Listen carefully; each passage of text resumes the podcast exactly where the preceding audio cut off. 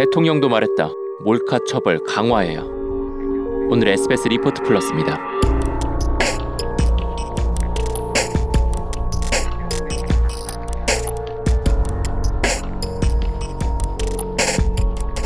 서울의 한 여대 앞에 있는 사진관 직원이 여학생들을 대상으로 몰래 카메라를 찍다가 경찰에 붙잡혔습니다.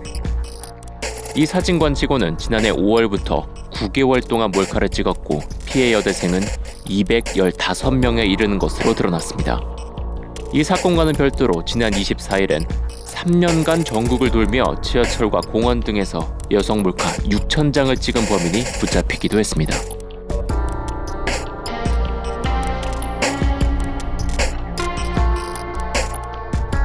저도 남자지만 대체 왜들 이러는 걸까요? 하는 물음과는 별개로 적극적인 대처 방법을 고민하는 여성들도 늘고 있습니다. 우선 몰카 찌르개를 갖고 다니는 여성이 많아졌습니다. 몰카 찌르개란 송곳이나 드라이버처럼 몰카가 있을 만한 구멍을 찔러보기 위한 길고 날카로운 물건들을 말합니다. 몰카가 있을 만한 구멍을 아예 막아버리기 위한 물품 정보를 공유하는 경우도 있는데요. 이를테면 실리콘은 말라도 말랑말랑해서 몰카범이 도로 파내고 카메라를 가져갈 수 있으니까 홈바데라는 제품으로 구멍을 막아버려야 몰카범의 카메라 회수를 막을 수 있다는 식입니다.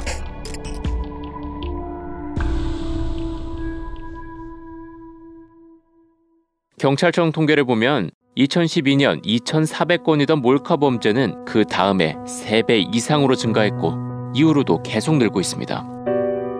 성범죄에서 몰카 범죄가 차지하는 비중도 검찰 자료를 보면 2007년 4%에서 2015년엔 25%로 높아졌습니다.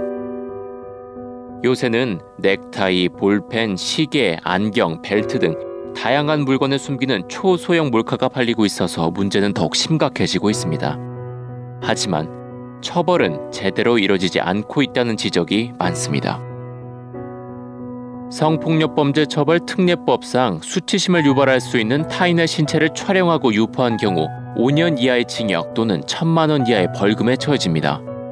하지만 이건 몰카 범죄에 대해서 그 이상의 처벌을 할 수는 없다는 형량 상한선을 정해둔 거고 실제로 몰카 범죄자들에게 내려지는 처벌은 가벼운 편입니다.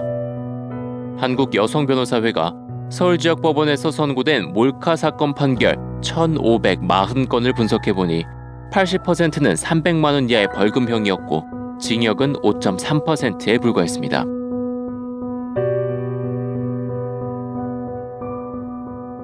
여성들의 비판 여론이 높아지자 문재인 대통령도 지난 14일 청와대 수석보좌관 회의에서 몰카 문제에 대한 관련 기관의 적극적인 대처를 주문했습니다.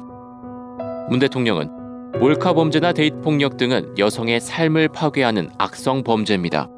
수사기관들이 좀 더 중대한 위법으로 다루는 인식 전환이 필요합니다 라고 말했습니다.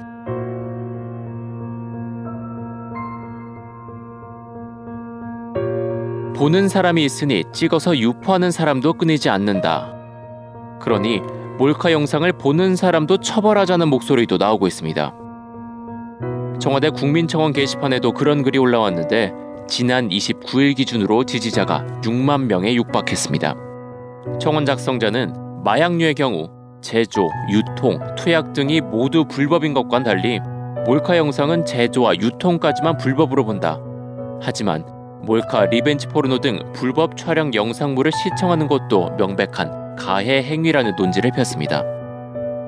법 개정은 여러 가지 논란도 따르고 시간도 오래 걸리는 일이라 경찰은 좀 다른 방법을 시도해 보기로 했는데요. 부산경찰청이 지난해 말 온라인에서 진행했던 Stop Download Kill 캠페인이 그 사례입니다. 경찰이 가짜 몰카 영상을 만들어 파일 공유 사이트에 업로드를 합니다. 불법 영상물을 찾는 누리꾼이 그 영상을 다운받아 보면 처음엔 그냥 성적인 몰카인 것 같은데 영상 중간쯤에서 여성이 갑자기 귀신으로 변하는 겁니다.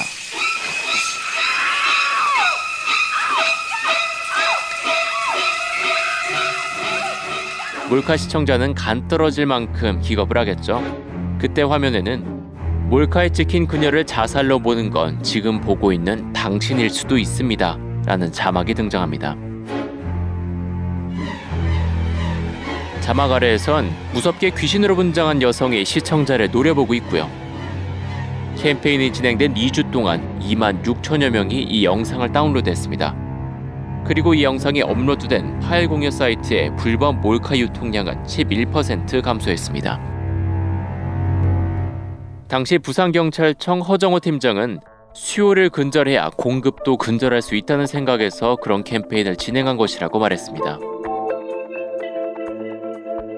나와 내 가족이 몰카에 찍혀 피해자가 될 수도 있습니다. 몰카 범죄를 뿌리 뽑으려면 찍는 사람도 잡아내야겠지만 보는 사람이 없어져야 합니다.